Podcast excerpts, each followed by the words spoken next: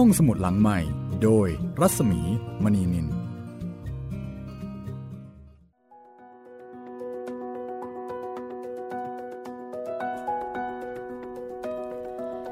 สวัสดีค่ะ ต้อนรับคุณผู้ฟังเข้าสู่รายการห้องสมุดหลังใหม่นะคะ กลับมาพบกันที่นี่วิทยุไทย PBS ค่ะ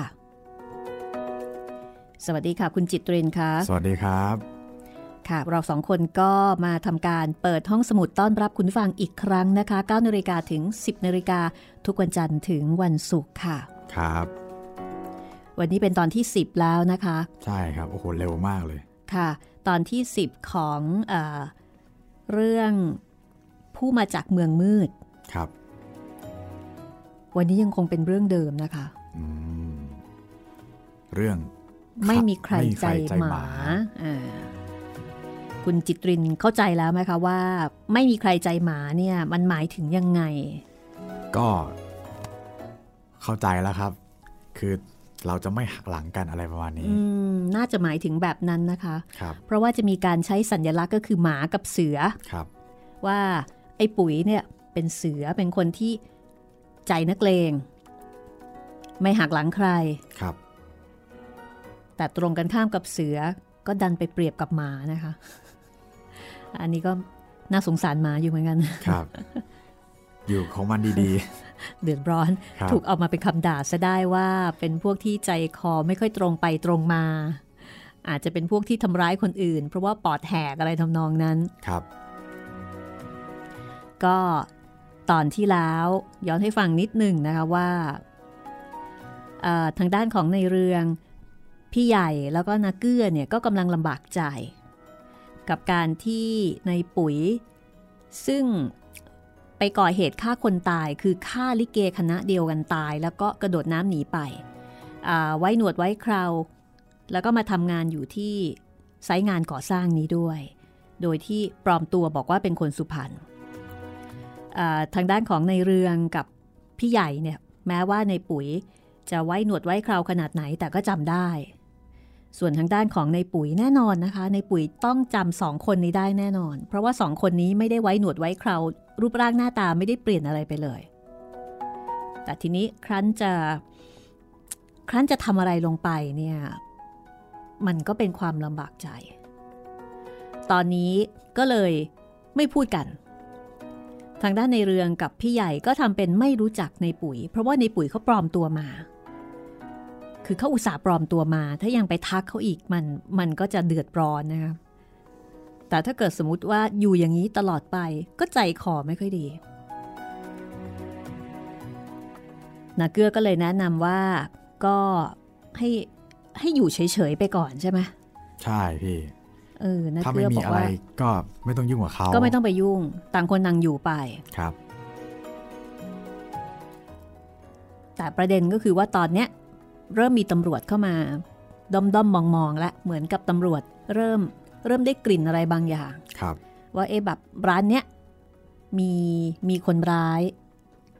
อยู่แถวๆนี้หรือเปล่า เหมือนมีคนแบบจากจังหวัดเดียวกันมาอ่าฮะตำรวจก็เลยตามร่องรอยเบาะแสได้ไอ้เรื่องกับพี่ใหญ่ก็เลยใจคอไม่ค่อยดีนะคะ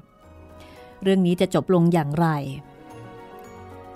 ติดตามต่อได้เลยค่ะ กับตอนจบนะคะ ของเรื่องไม่มีใครใจหมาค่ะ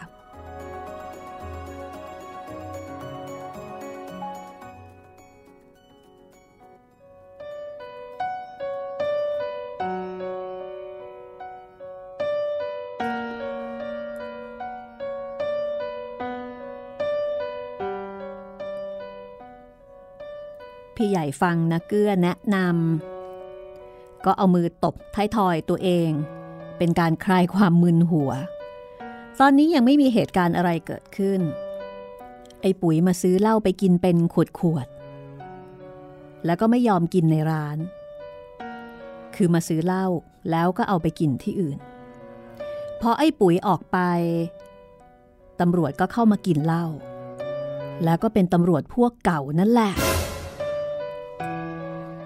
ไอเรืองเห็นดังนั้น ก็ใจหายบูบบูบวับวาบนึกในใจว่าแหมเจ้าประคุณเอ้ย จะไปกินกันที่ไหนก็ไม่ไป ดันมาสุมหัวกันอยู่ที่ร้านนี่แหละ ครั้นสองคนนี่จะหลบไปเสียที่อื่น ไม่อยากรู้ไม่อยากเห็น ก็เป็นห่วงนาเกื้อ ว่าจะหนักแรงอยู่คนเดียว เหมือนกับว่าจะไปทิ้งภาระความลำบากหนักใจให้นาเกื้ออยู่คนเดียว วันต่อๆมา ปรากฏว่าตำรวจ ชักจะมาถี่เข้า ทางด้านของไอ้ปุ๋ยก็เข้าร้านถี่เข้าอีกเช่นกัน แต่ว่าไม่เจอกับตำรวจเท่านั้นเอง คือหลีกกันไปแล้วก็หลีกกันมา ไอ้ปุ๋ยอาจจะคิดว่า ใครไม่รู้จักมัน มันก็เลยเดินอย่างผ่าเผย มีท่าทีของนักเลง มีพักพวกติดตามสามคน ซึ่งแต่ละคนก็มีความเหี้ยมเกรียมปรากฏอยู่แทบทั้งสิ้น คือมีรอยเหี้ยมให้เห็นนะคะ คนที่เป็นนักเลงเนี่ยมันจะมีประกายรังสีบางอย่าง บางวันก็ทำลิเกเล่นกรอนสด ขอซื้อเหล้านาเกื้อด้วยกรอนลิเกนาเกื้อก็ทำเป็นไม่รู้ไม่ชี้ขายเหล้าไปตามหน้าที่ ส่วนไอเรื่องนั้น หัวใจเต้นถี่ยิบละค่ะ ไอ้ปุ๋ยชักชะล่าใจ ถ้าลงสำแดงเป็นลิเกแล้วก็ ในเรื่องก็แอบนึกในใจว่า อวสานของในปุ๋ย น่าจะใกล้มาถึงแล้ว เพราะว่าเรื่องของเรื่อง ที่ในปุ๋ยก่อคดี แล้วก็กลายเป็นคดีติดตัวอยู่จนบัดนี้ก็คือลิเกฆ่าลิเกด้วยกัน พระรองฆ่าพระเอก อาจจะด้วยความหมั่นไส้ที่สะสมกันมา หรืออย่างไรก็สุดแท้แต่จะทราบได้นะคะ แต่ว่าฆ่าตายบันดาลโทสะอย่างแรง ไอ้ปุ๋ยหิ้วเหล้าออกไปแล้วนักเกื้อ ชายตาดูในเรืองกับพี่ใหญ่ พี่ใหญ่นั้นทำหน้าคล้ายอยากจะร้องไห้ลำบากใจเหลือเกินอึดอัดมาก อไอ้ปุ๋ยพ้นร้านออกไปแทบว่า ไม่สุดหาง คือเพิ่งจะพ้นไปแบบแบบตำรวจพวกนั้น ก็เข้ามาที่ร้านแล้วก็มาสั่งเหล้ากิน ไอเรื่องสะท้อนใจ อยากจะหลบเข้าซ่วมไปเสียเลยให้หมดเรื่องหมดราว นึกในใจว่า มาเดินสวนกันเล่นได้ นาเกื้อก็รับรองตำรวจพวกนั้นดี พอรับรองเรียบร้อย ก็ขอตัวไปที่กองอำนวยการเพื่อสั่งงาน เพราะว่านาเกื้อเนี่ยเหมือนกับว่าเป็นหัวหน้าคนงาน ก็ร้องบอกไอเรืองกับพี่ใหญ่ ให้ช่วยแม่เหรียญกับลูกสาวขายของ ให้ช่วยดูดูแลเมียแล้วก็ลูกเลี้ยงนะคะ แม่เหรียญขายเหล้าลูกสาวก็ขายของอื่นๆ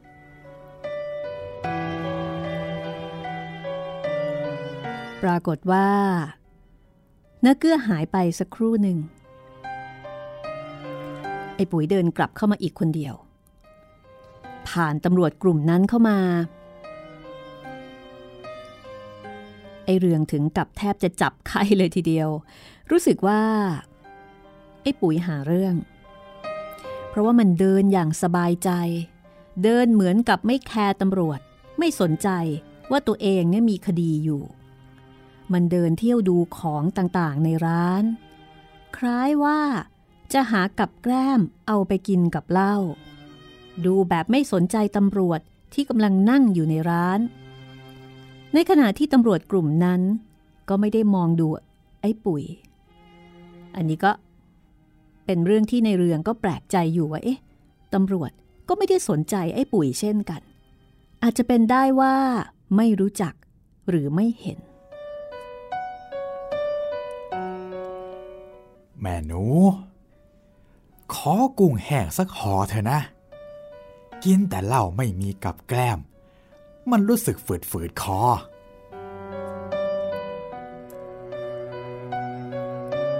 ไอ้ปุ๋ยพูด แล้วก็ควักสตังเตรียมจะจ่าย แล้วก็หันไปหาแม่เรียนที่นั่งขายเหล้าอยู่ข้างๆว่าทำงานหนัก ไม่ได้ดื่มเหล้าช่วย มันไม่ไหวครับคุณนาย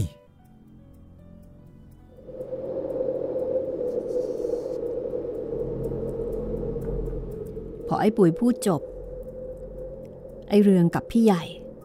ก็ทำเป็นเลี่ยงไปทางอื่น เพราะว่าถ้าเกิดตะลุมบอลกันขึ้น จะได้พ้นลูกหลง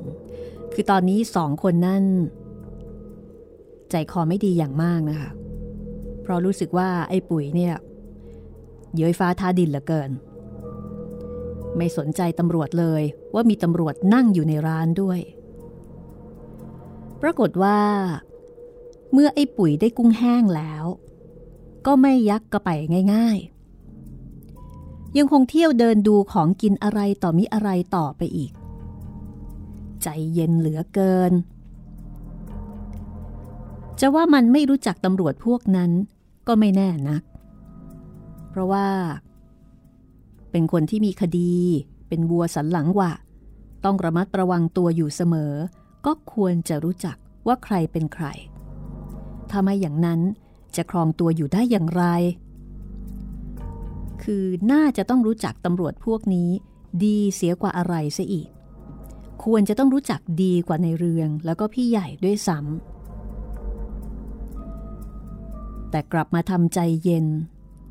ทำเป็นเหมือนกับทองไม่รู้ร้อน เล่นเอาในเรือง แทบจะจับไข้ด้วยความลุ้นประทึก ข้างฝ่ายตำรวจก็ใจเย็นเหลือเกินทำเป็นไม่รู้ไม่ชี้ กินแล้วก็พากันออกจากร้านไป ไอเรืองก็นึกในใจว่าสงสัยจะไปตั้งท่าดูที่ใดที่หนึ่งโดยไม่ต้องการมายุ่งในร้านนี้ ในเรืองก็โล่งอก โล่งอกว่าคงไม่มีการตะลุมบอลแน่ ๆ ในร้านนี้เพราะว่าตำรวจออกไปแล้ว ทีนี้พอตำรวจออกไป ก็เหลือแต่ไอ้ปุ๋ย ที่วางท่าสง่าผ่าเผยอยู่ เหมือนกับเป็นเสือตัวเดียวที่อยู่ในร้าน แล้วก็ดูท่าว่า จะกรุ่มกลิ่มกับลูกสาวไม่เรียนซะด้วย พอโล่งใจเรื่องนั้น ก็มาไม่สบายใจเรื่องนี้อีก แต่ไม่ใช่เกี่ยวข้องกับการชิงรักหักสวาดเพราะว่าไอเรื่องกับพี่ใหญ่นั้นเป็นที่พึ่ง รองมาจากนาเกื้อ ในการที่จะช่วยดูแลแม่เหรียญแล้วก็ลูกสาว ทั้งทั้งที่ทั้งคู่เนี่ยไม่ได้อยากจะยุ่งอะไรกับไอ้ปุ๋ยเลย แต่เนื่องจากว่า ต้องช่วยนักเกื้อ ดูแลแม่เหรียญแล้วก็ดูแลลูกสาวของแม่เหรียญใช่ไหมคะเพราะฉะนั้นก็ต้องทำหน้าที่ดูแลป้องกันเต็มที่ละพอไอ้ปุ๋ยยังไม่ออกจากร้าน แล้วก็มีท่าทีเหมือนกับว่าจะมากรุ่มกลิ่มอะไรกับลูกสาวแม่เหรียญไอเรืองก็นึกในใจว่าคงจะต้องยุ่งเสียแล้ว มาลูบคมกันแบบนี้ก็ไม่ไหว แม้ว่าจะเป็นเสือก็เถอะ แม้ว่าจะเป็นเพื่อนกันก็เถอะ ถ้าทำอะไรไม่คิดหน้าคิดหลัง ก็คงจะต้องมีเรื่องกัน ทั้งหมดนี้ในเรื่องก็คิดไปเองคนเดียวว่า คือใจของในเรื่องนั้นยังคงคิดว่า ไอ้ปุ๋ยเนี่ยเป็นเพื่อน จะไม่ฆ่ามัน แต่ถ้าเกิดว่ามันจะทำให้เสียหาย ก็ คงจะต้องมีเรื่องกันทำนองนั้นคือจะไม่ลงมือก่อน เพราะไม่ว่าอย่างไรก็ตาม ไอ้เรืองกับพี่ใหญ่ อาศัยเขาสุกนาเกื้อกิน แล้วก็ได้พึ่งพาอาศัยนาเกื้อ ก็คงจะต้องตอบแทนนาเกื้อบ้าง คือต้องตอบแทนบุญคุณของนาเกื้อ ดังนั้น ถ้าเกิดว่าไอ้ปุ๋ยมาทำอะไรไม่ดีเนี่ย ไอ้เรืองก็ตัดสินอยู่ในใจว่าคราวนี้ คงต้องยอมเป็นคนใจหมาสักครั้งละ่ะ จากนั้นในเรืองก็ปราดเข้าไปหยิบของต่างๆ เอามาจัดสมัย ขวางเพื่อไม่ให้ในปุ๋ยเนี่ยมาทำกลุ้มกลิ่มกับลูกสาวแม่เรียนได้ ขณะเดียวกันก็สังเกตว่าแม่เรียนก็จะขอบใจ ไอเรืองอยู่ในทีส่วนนายใหญ่พี่ใหญ่ก็ยักคิ้วให้ไอเรือง ตอนนี้ใจของไอเรืองเนี่ยตัดสินไปแล้วนะคะว่า ไอปุ๋ยกำลังจะมาทำอะไรบางอย่างที่ไม่ดีในร้านนี้ แล้วก็ตัดสินใจไปแล้วว่า แม้จะเคยเป็นเพื่อนกัน แม้ว่า ไอปุ๋ยจะเคยช่วยตนเมื่อครั้งกระโนนแต่ วันนี้เนี่ยคงจะต้องจัดการซะแล้ว เสือก็เสือเถอะ ไอเรื่องนึกในใจว่ากูจะหักคอมึงละ ในขณะที่ไอ้ปุ๋ยก็ดูจะรู้ทีทำดูดูอะไรนิดหน่อย แล้วก็เดินออกจากร้านไป ในเรื่องก็ดื่มเหล้าแล้วก็ถมน้ำลาย ด้วยความกรัดกรุ่ม วันนั้นพอนักเกื้อกลับมาจากการสั่งงานแล้ว ในเรืองก็เลยคุยให้นักเกื้อฟัง ถึงท่าทางกิริยาของไอ้ปุ๋ย ที่ทำให้ในเรืองเนี่ย แทบจะอดใจระงับไว้ไม่ไหว ดูท่า มันจะจำเองกับไอ้ใหญ่ไม่ได้ละมั้งปะโทมันเพิ่งหยกหยกนี่เองนะนะ จากกันมาสองสาเดือนนี่เอง แล้วผมกับพี่ใหญ่ก็อยู่ธรรมดา ไม่ได้ไว้หนวดไว้คราวที่ไหนทำไมจะจำไม่ได้ ส่วนมันน่ะ ไว้หนวดไว้คราวผมยังจำมันได้เลย เออ ก็จริงของมึง กูก็พูดไม่ถูก เองมันเคยอยู่เคยกินกันมา ก็แล้วแต่เองเถอะ จะเลี้ยงมันไว้ หรือจะฆ่ามันก็ตามใจ แต่ขอเตือนว่าทำอะไรอย่าโมโห ต้องใจเย็นโว้ย ส่วนทางด้านของพี่ใหญ่ ก็เอาก้นแก้ว กระทุ้งโต๊ะเล่นดังก๊กก๊กอย่างกลุ้มใจ เห็นว่าจะไม่มีคนมาซื้อของอีกแล้ว ก็ช่วยกันปิดร้าน เพราะว่านักเกื้อจะต้องกลับไปที่ทำการอีก ไปคุมงานอีกกว่าจะสว่าง คือไปทำงานต่อในกะกลางคืน ในร้าน ก็เลยเหลือแต่ไอเรืองพี่ใหญ่ แม่เหรียญแล้วก็ลูกสาว คือนักเกื้อไม่อยู่ ก็เป็นภาระของไอเรืองกับพี่ใหญ่ละ่ะ ในการที่จะคุ้มครองดูแล แม่ลูกสามคนนี่ ตอนนั้นแม่เหรียญกับลูกสาวอาบน้ำพออาบน้ำเสร็จเรียบร้อย ทั้งหมดก็ขึ้นข้างบน ส่วนไอเรือง ก็เตรียมที่นอนทางหน้าร้าน ส่วนพี่ใหญ่ ก็เตรียมนอนทางด้านครัวแล้วก็ห้องน้ำคือเฝ้ากันคนละด้าน ในครู่นั้นเอง มีเสียงเอะอะกันที่ด้านถนนซึ่งกำลังทำงาน เสียงเอะอะผิดหู ไอเรืองก็เลยเปิดหน้าต่างด้านข้างร้าน แล้วก็มองไปบนถนนที่มีทุกคนงานขวักไขว่ ได้ยินเสียงพูดกันว่า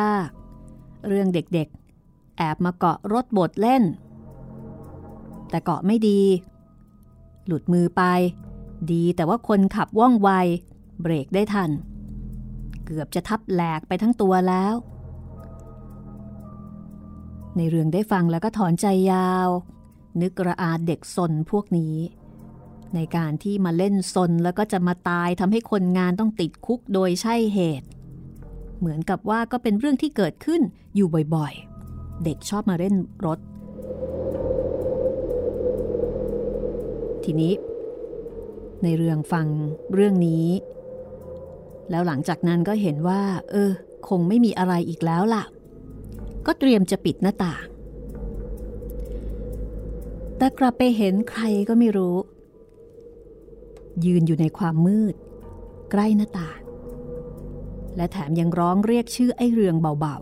ๆ ไอ้เรืองจึงชะงัก ใครวะ กูเอง ปุ๋ย ปุ๋ยไงล่ะเว้ย เสียงตอบมาได้ยินถนัด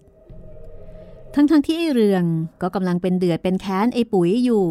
แต่พอรู้ว่าคนที่เรียกก็คือไอ้ปุ๋ย ไอ้เรืองก็ถึงกับสะดุ้ง แล้วก็ใจหาย คือไม่คิดว่าจะถูกจู่โจมแบบนี้ ประจันหน้ากันเพียงตัวต่อตัว พี่ใหญ่ ก็ไปนอนอยู่ที่ด้านหลัง แต่ไอ้ปุ๋ยอยู่ที่พื้นดิน ไอ้เรืองอยู่บนร้าน มีระยะห่างกันแค่สามเมตรเท่านั้นเอง เองอย่าตกใจเลยไอ้เรื่อง ข้ามาเยี่ยมเองกับไอ้ใหญ่หรอก ข้าไม่ได้มาก่อกรรมทำเข็นอะไรที่นี่หรอก งานการข้าก็มาสมัครทำเล่นๆ ไอ้ปุ๋ยพูดข้างเดียว ในขณะที่ไอ้เรืองยืนฟังไอ้ปุ๋ยพูดอย่างระมัดระวังตัว เองจะมาเอาอะไรกับข้า เปล่า ก็บอกแล้วว่ามาเยี่ยม แต่เองมีผิดติดตัวอยู่ มันมีภัยนี่ว่า มาวนเวียนทำไม ใครมันจะทำไมไอ้ปุ๋ยวะ ไม่มีใครทำไมกูได้หรอกเว้ยไอ้เรื่องข้ารู้ดีว่า เอ็งกับไอ้ใหญ่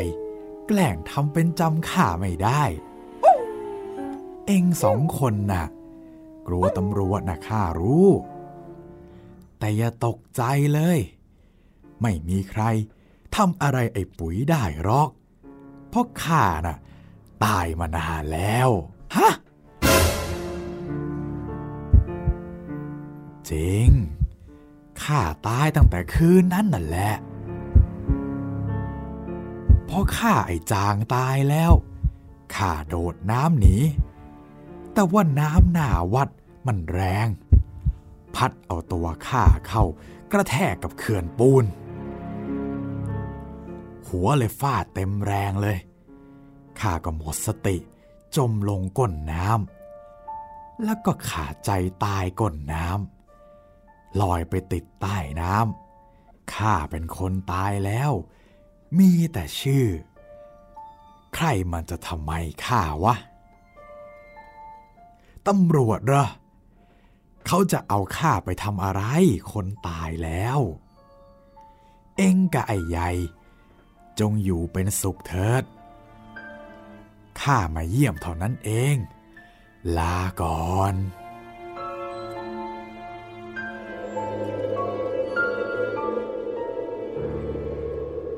ไอเรืองยืนตัวเบาวิว เมื่อรู้ว่า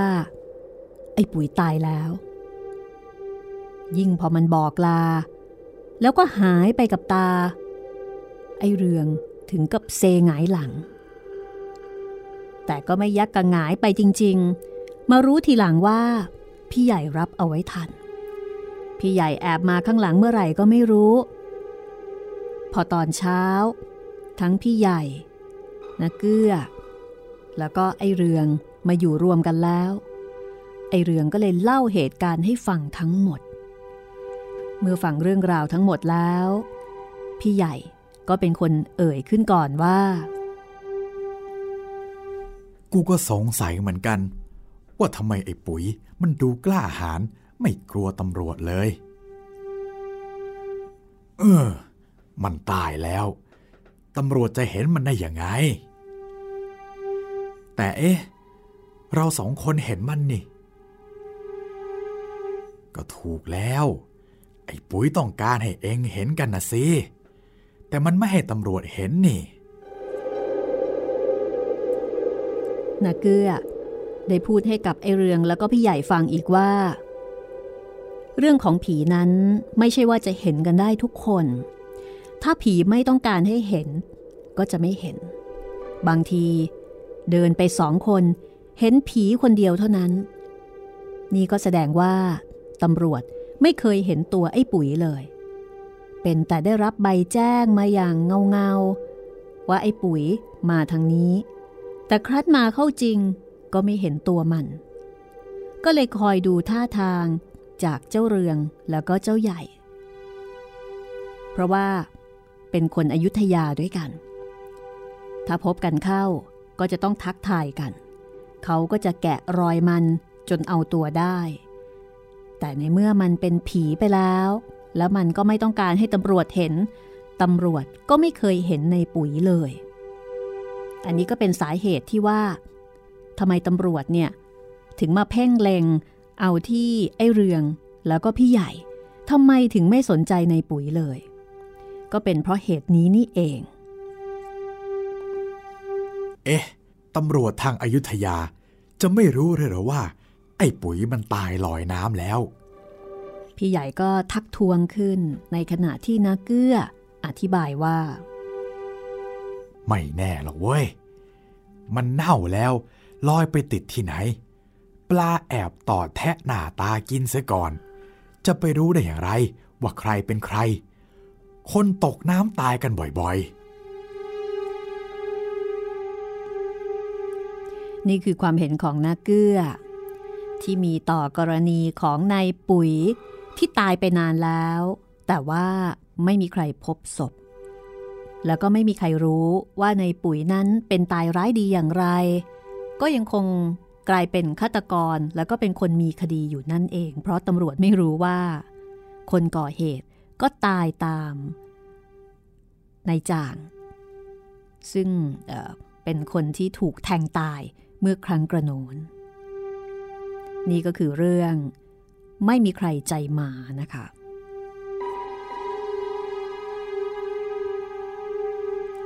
เดี๋ยวเราพักสักครู่ค่ะ แล้วกลับมาในช่วงต่อไป กับเรื่อง คุณปู่อารวาสกลับไปที่เรื่องของนายสมัยกันต่อค่ะ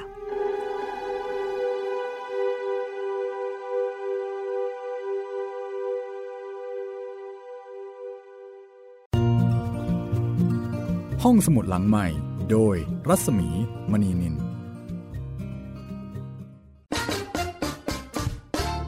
เพราะสุขภาพเป็นเรื่องที่ควรใส่ใจ เพราะความห่วงใย เราจึงจะคุยให้คุณได้ฟัง กับเรื่องราวสุขภาวะสุขภาพ ในรายการ โรงหมอ และโรงหมอสุดสัปดาห์ ทุกวัน 10นาฬิกาทางไทย PBS d i g i ดิจิ Radio ฟังสดหรือย้อนหลังผ่านออนไลน์ www.thaipbsradio.com หรือแอปพลิเคชัน Thai PBS Radio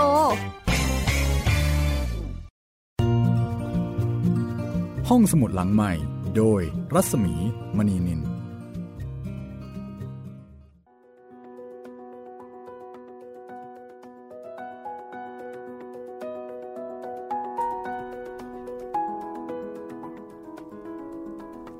กลับเข้าสู่ช่วงที่ 2 นะคะ ของห้องสมุดหลังใหม่ค่ะ เป็นยังไงคะ คุณจิตรินสำหรับเรื่องไม่มีใครใจหมา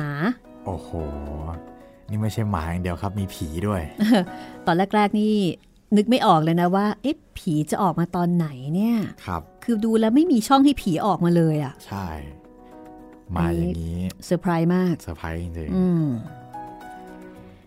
เป็นผมผมคงเป็นลมตรงนั้นเลยอะถ้ารู้ว่าเอ้านี่แกเป็นผีเหรอ แต่ว่าไอ้เรื่องนี้จริง ๆก็ถือว่าเป็นคนที่ถูกผีหลอกบ่อย น่าจะมีภูมิต้านทานผีอยู่ประมาณหนึ่งครับ แต่แต่ก็ดูเหมือนว่าก็ยังคงกลัวผีอยู่นะ ครับ กลัวมากด้วย ครับผมคือคงจะว่ายังไงดีพี่เจอบ่อยแต่ไม่อยากเจอไงเออจริง ๆ เจอบ่อยน่าจะชินนะ น่าจะคุ้นเคยครับเอออันนี้ยิ่งเจอก็ยิ่งกลัว ยิ่งกลัวก็เลยยิ่งเจอหรือเปล่า เป็นไปได้พี่ทีนี้มาที่อีกเรื่องหนึ่งนะคะ คุณผู้ฟังกับเรื่องคุณปู่อารวาสอันนี้ก็จะเป็น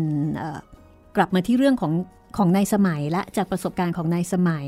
แล้วก็แก๊งของเขาซึ่งมีครูพยุง แล้วก็มีคุณนบพระภิกษุนบเป็นที่ปรึกษาอ๋อแล้วก็มีในมั่นด้วย ก็คุณปู่อารวาสนี่ก็จะเป็นภาคสองนะคะ ของเรื่องภาพปั้นเป็นเหตุนะคะภาพปั้นเป็นเหตุที่มีมีนายอำนาจใช่ไหมคะนายอำนาจเนี่ยปั้นรูปของพ่อครับ แล้วปรากฏว่านายอำนาจก็ตายไป แต่ทิ้งรูปปั้นนี้พร้อมกับคำสาปในพินัยกรรมว่า ห้ามคนในครอบครัวเนี่ยทำลายรูปปั้นครับ ทีนี้ละยุ่งเลยนะคะ รูปปั้นผีสิงค่ะ มันมีเรื่องแปลกๆ แล้วก็ทำให้คนเนี่ยหวาดกลัว แล้วก็พยายามที่จะทำรูปปั้นของคุณพ่อของนายอำนาจขึ้นมาใหม่ แล้วก็เอารูปปั้นที่เป็นที่เป็นเป็นเรื่อง คือจะบอกว่าเป็นรูปปั้นผีสิงไหม ใช่ครับประมาณนั้น คือจะเอารูปปั้นที่เป็นตัวต้นเหตุเนี่ยนะคะ เอาไปถวายวัดอืแต่ก็เอาไปไม่ได้บังเอิญตกน้ำซะก่อน เออตกน้ำไปอีก ก็เลย กลายเป็นเรื่องที่อืมก็อยู่อย่างนั้นแหละ คือรูปปั้นไม่ยอมไป และคนที่เดือดร้อนในเรื่องนี้ก็คือในมั่น ครับในมั่นช่างหล่อ อ่า ช่างหล่อพระนะคะ ก็จะต้องวิ่งโร่มาที่คุณนบพระภิกษุที่วัดประคัง แล้วปรากฏว่า หลังจากที่รูปปั้น ตกน้ำเรื่องน่าจะจบ แต่ยังไม่จบค่ะ มันมีอะไรเกิดขึ้นอีก เดี๋ยววันนี้มาฟังกันต่อนะคะ กับเรื่องสนุกสนุกเมื่อคุณปู่อารวาสคุณปู่ในที่นี้คือคุณปู่ที่ตายไปแล้วนะคะ ถ้างั้นเราไปฟังกันเลยนะคะ จากหนังสือผู้มาจากเมืองมืด ในชุด พูดผีปีศาจไทยของครูเหม เวชกร ที่ทางรายการร่วมกับมูลนิธิบรมครูได้จัดทำขึ้นค่ะ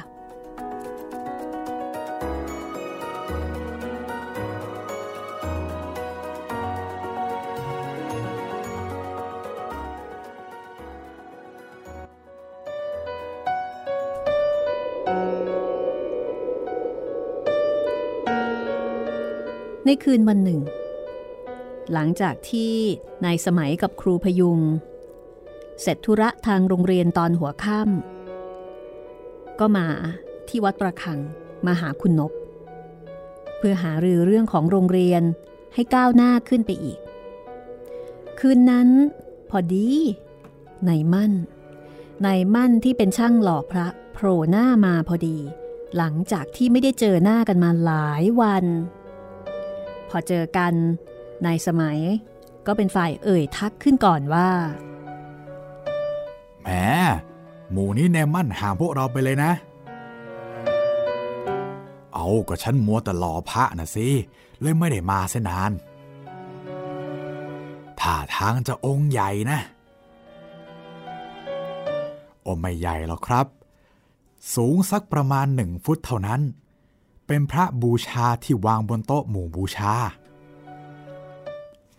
ตอนนี้เสร็จแล้วกระมัง ครับ เสร็จแล้ว เป็นพระยืนครับ พระวันศุกร์เป็นพระของคุณนายนิ่มนวลนั่นแหละครับ แกเกิดจะสร้างพระประจำวันเกิดของแกขึ้น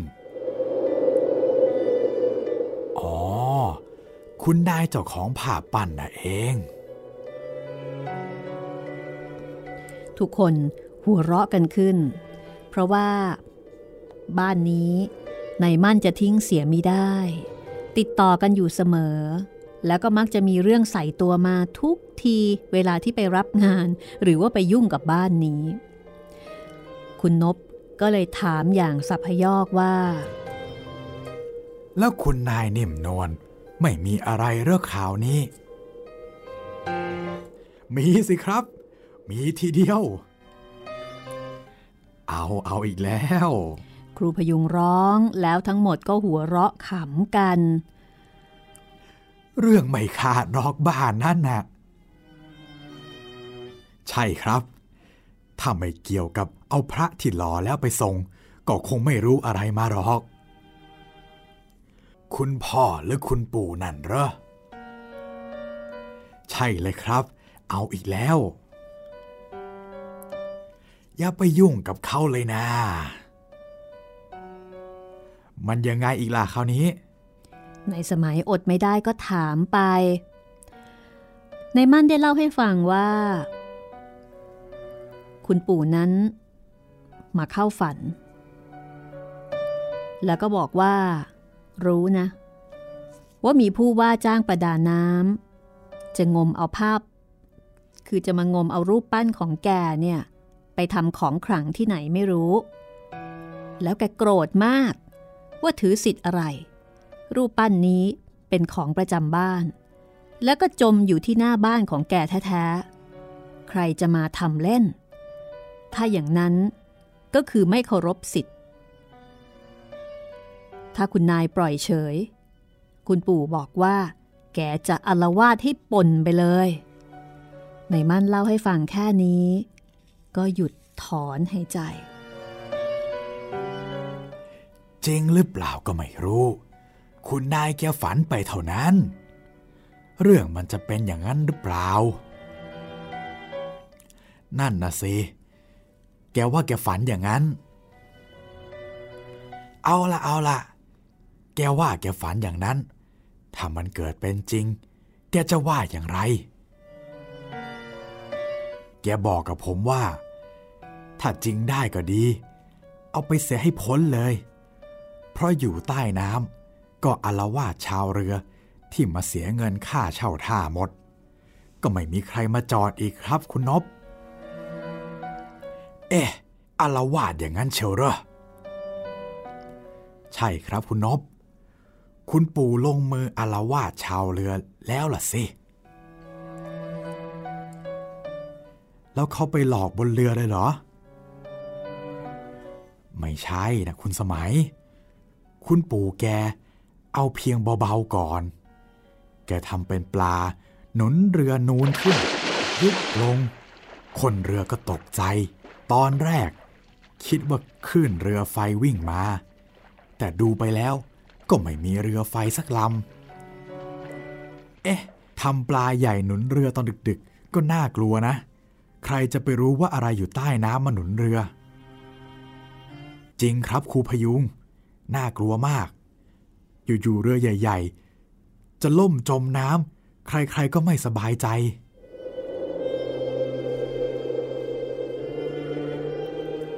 ในมั่นก็บอกอีกนะคะว่า เรือบางลำก็โดนคล้ายๆกับมีใครมาโครงเรือเล่น พอมองออกไปก็ไปเจอคุณปู่ตัวขาวโพรน ยืนขย่มเรือเล่นซะงั้นพอรู้ว่ามีคนมองเห็น คุณปู่ก็โดดน้ำหายไป พอเช้าขึ้น เรือทุกลำที่มาจอดก็ถอยกันหมด แล้วก็บอกคุณนายว่าจะไม่จอดอีก คือการมาจอดนี่ก็ต้องเสียค่าจอด พอคุณปู่ทำแบบนี้ไม่มีใครกล้าจอด ก็อดรายได้ค่าจอดไปด้วยำไมไประรานเขาอย่างนั้น เข้ามาจอดเขาก็ให้รายได้แก่ลูกหลานตัวเอง แกเข้าฝันว่า พวกชาวเรือดูหมิ่นแก มาจอดเรือบนหัวแก ในมันอธิบายนะคะ ในขณะที่คุณนบก็แย้งว่า เอา้า ก็คุณปู่นั่นแหละ สมัครใจลงไปอยู่ใต้น้ำเองนี่นา โอ้ย พูดยากกับคุณปู คุณนายแกเขาขอร้องให้ผมช่วยสืบสืบๆดู ว่าเรื่องที่มาเข้าฝันน่ะ จะจริงไหม ผมก็แอบไปถามประดาน้ำมุสลิม เขาก็บอกว่า มีประดาน้ำทีมอื่นๆ มาชวนเขาให้ช่วยกันงมภาพปั้นนั่นรายแรง เพราะว่ามีแจ็คคนหนึ่งเขาอยากได้ จะเอาภาพไปเข้าพิธีอะไรก็ไม่รู้ เอ๊ะมันหน้าบ้านเขานะ และผ่าปั้นนั่นก็เป็นของบ้านนั้นทำผิดกฎหมายนะเนี่ย คุณนกก็พูดอย่างเป็นห่วง เพราะว่า เกรงว่าเรื่องมันจะไปกันหนักหนากว่านี้ ข้างฝ่ายในมั่นก็บอกว่า เขาเองก็เตือนประดาน้ำแล้ว แต่พวกประดาน้ำ ก็บอกว่ายังไม่ได้รับปากตกลงอะไรด้วย เพราะว่ากลัวรูปปั้นนี้เหลือเกิน ปัญหาก็คือ ตัวคุณนาย คุณนายเจ้าของบ้านนี่ล่ะ กลับมาบอกในมั่น ให้ไปสนับสนุนนักประดาน้ำให้เอารูปปั้นนั้นไปซะ จะได้ไปไปเสีย แถมจะแอบแถมเงินให้ซะอีก โดยที่ตัวแกเองเนี่ยจะแกล้งทำเป็นไม่รู้ไม่ชี้ คือประดาน้ำอยากจะได้ อยากจะเอาไปให้เจ๊กคนหนึ่ง ที่ต้องการเอารูปปั้นไปเข้าพิธี ซึ่งอันเนี้ยถือเป็นการทำผิด เพราะว่าเป็นบ้านของคุณนายนิ่มนวลแต่ตัวเจ้าของบ้านเองเนี่ยอยากให้ทำแบบนั้น จะแถมเงินให้ด้วย คุณนบก็เลยบอกว่า แกหาเรื่องใส่ตัวละสิ แกจะทำไม่รู้ไม่ชี้ได้อย่างไร ผ้าปั้นนั่น เป็นปีศาจก็รู้ใจคุณนายอยู่เต็มอก จะหาว่าลูกสะพ้ยไม่รักใครเคารพพ่อผัว จะอาวาดหนักเข้านะสินะ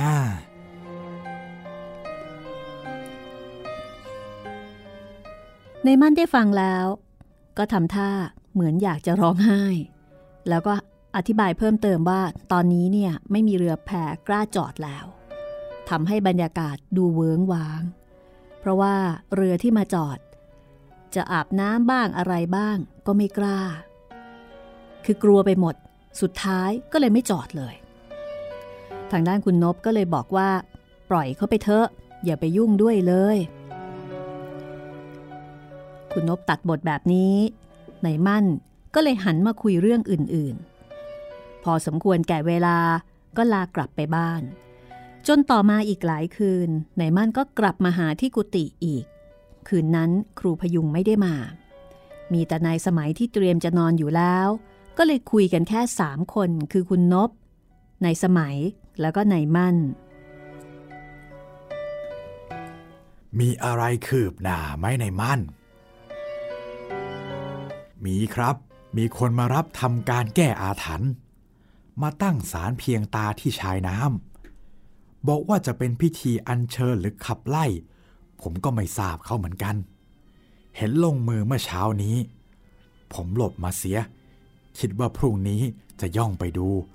ว่าพิธีเขาจะได้ผลอย่างไรบ้างมมันจะวุ่นเอานะ นั่นน่ะสิครับ แกไปเชื่อใครก็ไม่รู้การแก้อาถรรพ์ แก้อะไรก็ไม่รู้กัน ผู้ทำเท่านั้น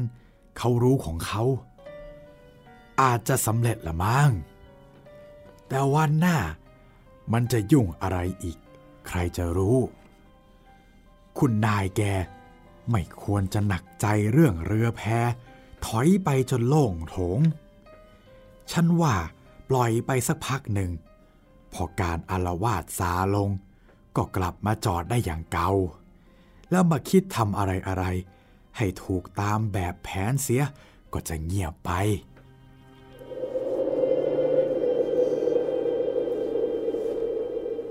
นี่ผมได้ข่าวว่า พวกลูกๆ จะขอไปพักบ้านญาติที่อื่นก่อน เขาว่าเขาต้องดูหนังสือ ถ้าเกิดความหวาดกลัวอย่างนี้ สงสัยจะสอบตก ลงท้าย คุณนายต้องอยู่บ้านกับคนใช้ทั้งนั้น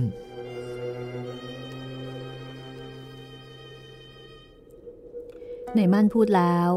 ก็เอามือตบท้ายทอยตัวเอง เหมือนกับแหมปวดหัวเหลือเกินกับปัญหาของคนบ้านนี้ คืนนั้น เมื่อหมดเรื่องบ้านคุณนายนิ่มนวลแล้วนายมั่นก็ลากลับ ในสมัยก็เข้านอน พอรุ่งเช้า คุณนบฉันเช้าในสมัยก็เกรออกมานอกวัด ก็พอดี เห็นในมั่น เดินเข้ามา ก็เลยเรียกในมั่น แล้วก็ไปดื่มด้วยกันอีก ซึ่งในมั่นก็มีเรื่องมาเล่าให้ฟังอีกแล้ว ชิบหายแล้วบ้านนั้น มันทำไมเหรอ ก็ไอสารเพียงตานั่นนะมีโครนกองใหญ่ ๆ ประเคนเต็มเลย สารล้มเอียงไปแล้วเมื่อกี้ คนในบ้านกำลังมุงดูกัน มีคนในบ้านแกล้งหรือเปล่า โอ้ยไม่หรอก มีแล้วคนในบ้านจะกล้าทำตาขาวอย่างกับอะไร จะมีใครเสียอีกล่ะ ก็ท่านที่อยู่ใต้น้ำนั่นแหละ ผมว่าอย่างนั้นนะ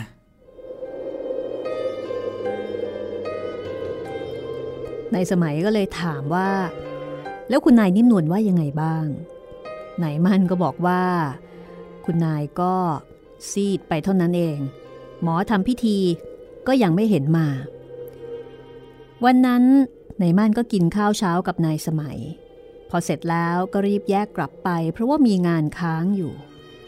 ทางด้านในสมัยกลับเข้าวัดก็ไปเล่าเรื่องที่รู้จากนายมั่นให้คุณนบฟัง นั่นไง ลงอย่างนั้นจะไปทำอะไรกัน ไม่มีความขลังเสียเลย ท่านเจ้าพิธีลงกฎเขาไม่ลงแล้วก็ มันก็ต้องเลิก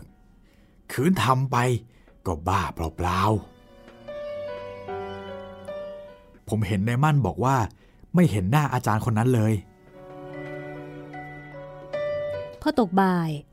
ในสมัยไปโรงเรียน พอกลางคืน กลับวัด ก็พบในม่านอีก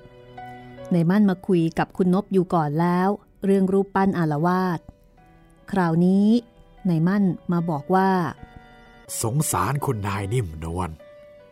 เที่ยวเชื่อใครต่อใคร จะลำบากคราวหลัง ในมั่นชอบกับแกดี ช่วยเตือนแกเสียว่า ควรทำอะไรให้ถูกแบบสัที อย่าเอาง่ายๆอย่างนั้นจะวุ่นวาย แล้วจะทำแบบใดดี ท่านช่วยกรุณาแนะนำด้วยเถอะครับ ปรากฏว่าคุณนบแนะนำให้มีการตั้งศาลให้คุณนายเนี่ย ตั้งศาลเส้นไหว้เป็ดไก่หมู แล้วก็ไข่ต้ม แล้วก็บอกกล่าวซะ ว่า จะพยายามต่อต้าน พวกที่จะมางมรูปปั้นนั้น คือให้ตั้งศาลเล็กๆ ขึ้นที่ชายน้ำแล้วก็ให้อัญเชิญคุณปู่ ขึ้นสถิตเสียที่ศาลทีนี้พอหลังจากที่คุณนบให้คำแนะนำนี้ไป ในสมัยก็สงสัย เกี่ยวกับเรื่องของการตั้งศาล รู้ไหมว่า ที่ฉันแนะนำคุณนาย ให้สร้างศาลเล็กๆ ขึ้นที่ชายน้ำหน้าบ้านนั่นนะเป็นแผนการของฉัน แล้วรู้ไหม ที่พ่อโผคุณนายสำแดงเดชไล่ชาวเรือชาวแพไม่ให้จอดนะเพราะว่าอะไร ผมคิดว่า เพราะถือว่ามาจอดบนหัวแกระมั้งโอ้ย ไม่ใช่เรื่องถือเนื้อถือตัวอะไร ผู้อารวาสนะ่ะไม่อยากให้ใครมาอยู่แถวนั้น ก็เพราะว่า ชาวเรือมีผู้หญิง และคนไหนจะตั้งท้องใครจะทราบ แกกลัวจะต้องถูกดึงดูดไปเกิดนั่นแหละ เป็นข้อใหญ่ แกยังไม่อยากเกิด แกหวงทรัพย์สิน ทั้งๆทที่ก็เอาไปไม่ได้ โอ้ จริงครับ แต่เอ๊ะ ก็ถ้าเชิญแกขึ้นมาบนฝั่ง แกจะเอาเหรอ เพราะแกกลัวจะต้องเกิดนี่ครับ แต่การเชิญที่เป็นโดยการบวงสวง จะทนอยู่ไม่ได้ จะต้องรับและต้องขึ้นมาอยู่ดี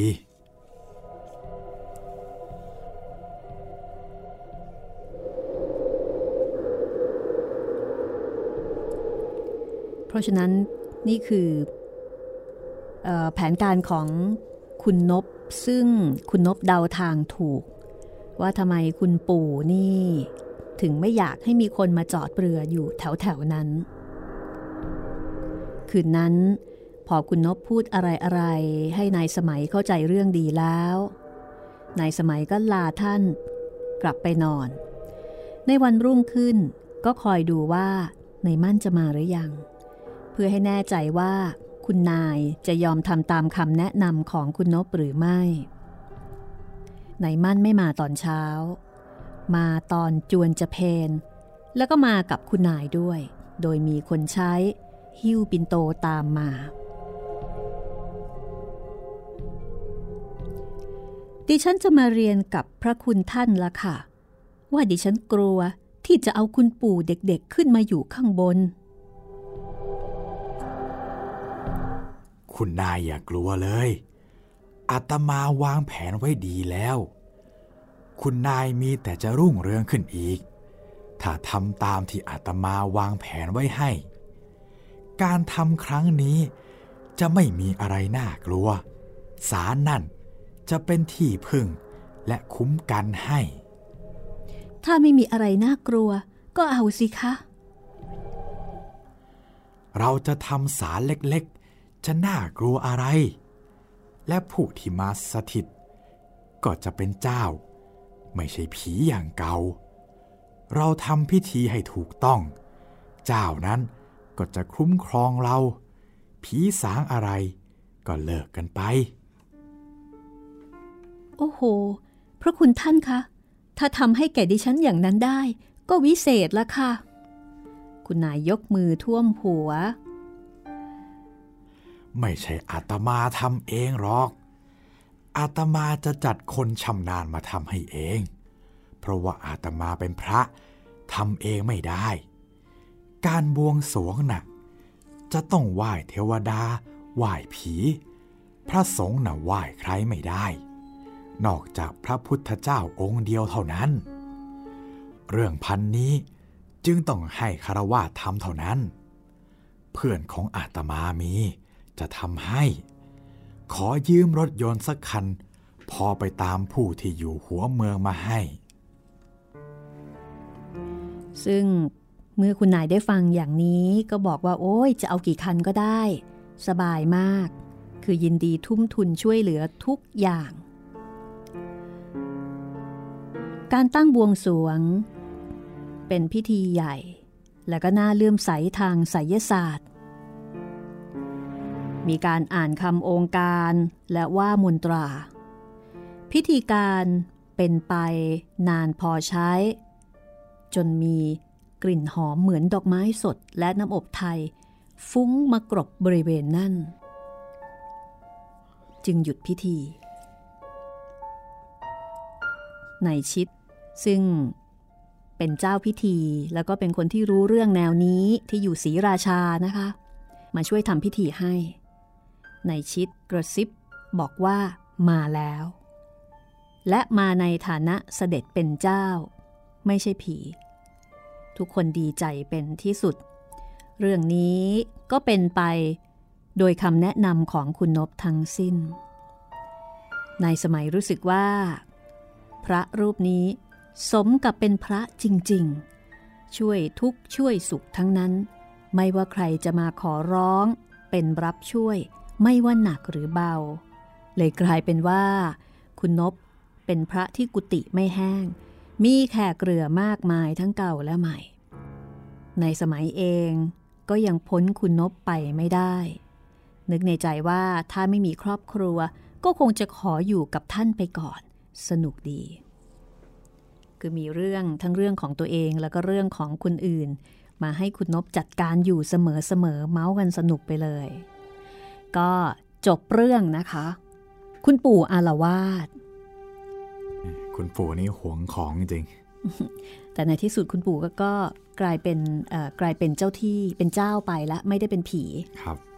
โดยการที่คุณนบเนี่ยเปลี่ยนสถานะอัปเกรดให้นะคะเกียรติจากผีกลายมาเป็นเจ้า แล้วก็จะได้เออคอยดูแลคุ้มครองไม่มาหลอกหลอนเหมือนเดิมครับ เอาละค่ะ นี่ก็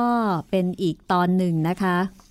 ของหนังสือผู้มาจากเมืองมืด แล้วก็สำหรับเรื่องต่อไปชื่อว่าวิญญาณทรมาน อันนี้ก็จะไปอีกอารมณ์หนึ่งอีกแนวหนึ่งนะคะ กับเรื่องของนายอุทิศค่ะ แต่วันนี้หมดเวลาแล้วนะคะ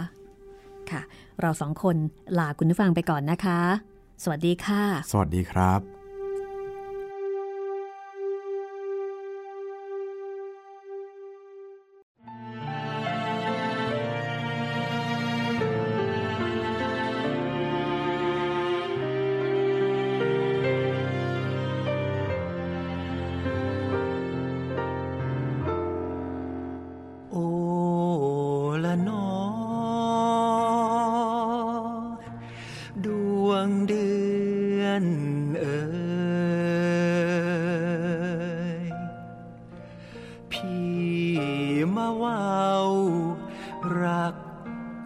สาวคำดู โอ้ว่าดึกแล้วนอพี่ขอลาลูอกพี่ เป็นห่วงเพราะรักเจ้าดู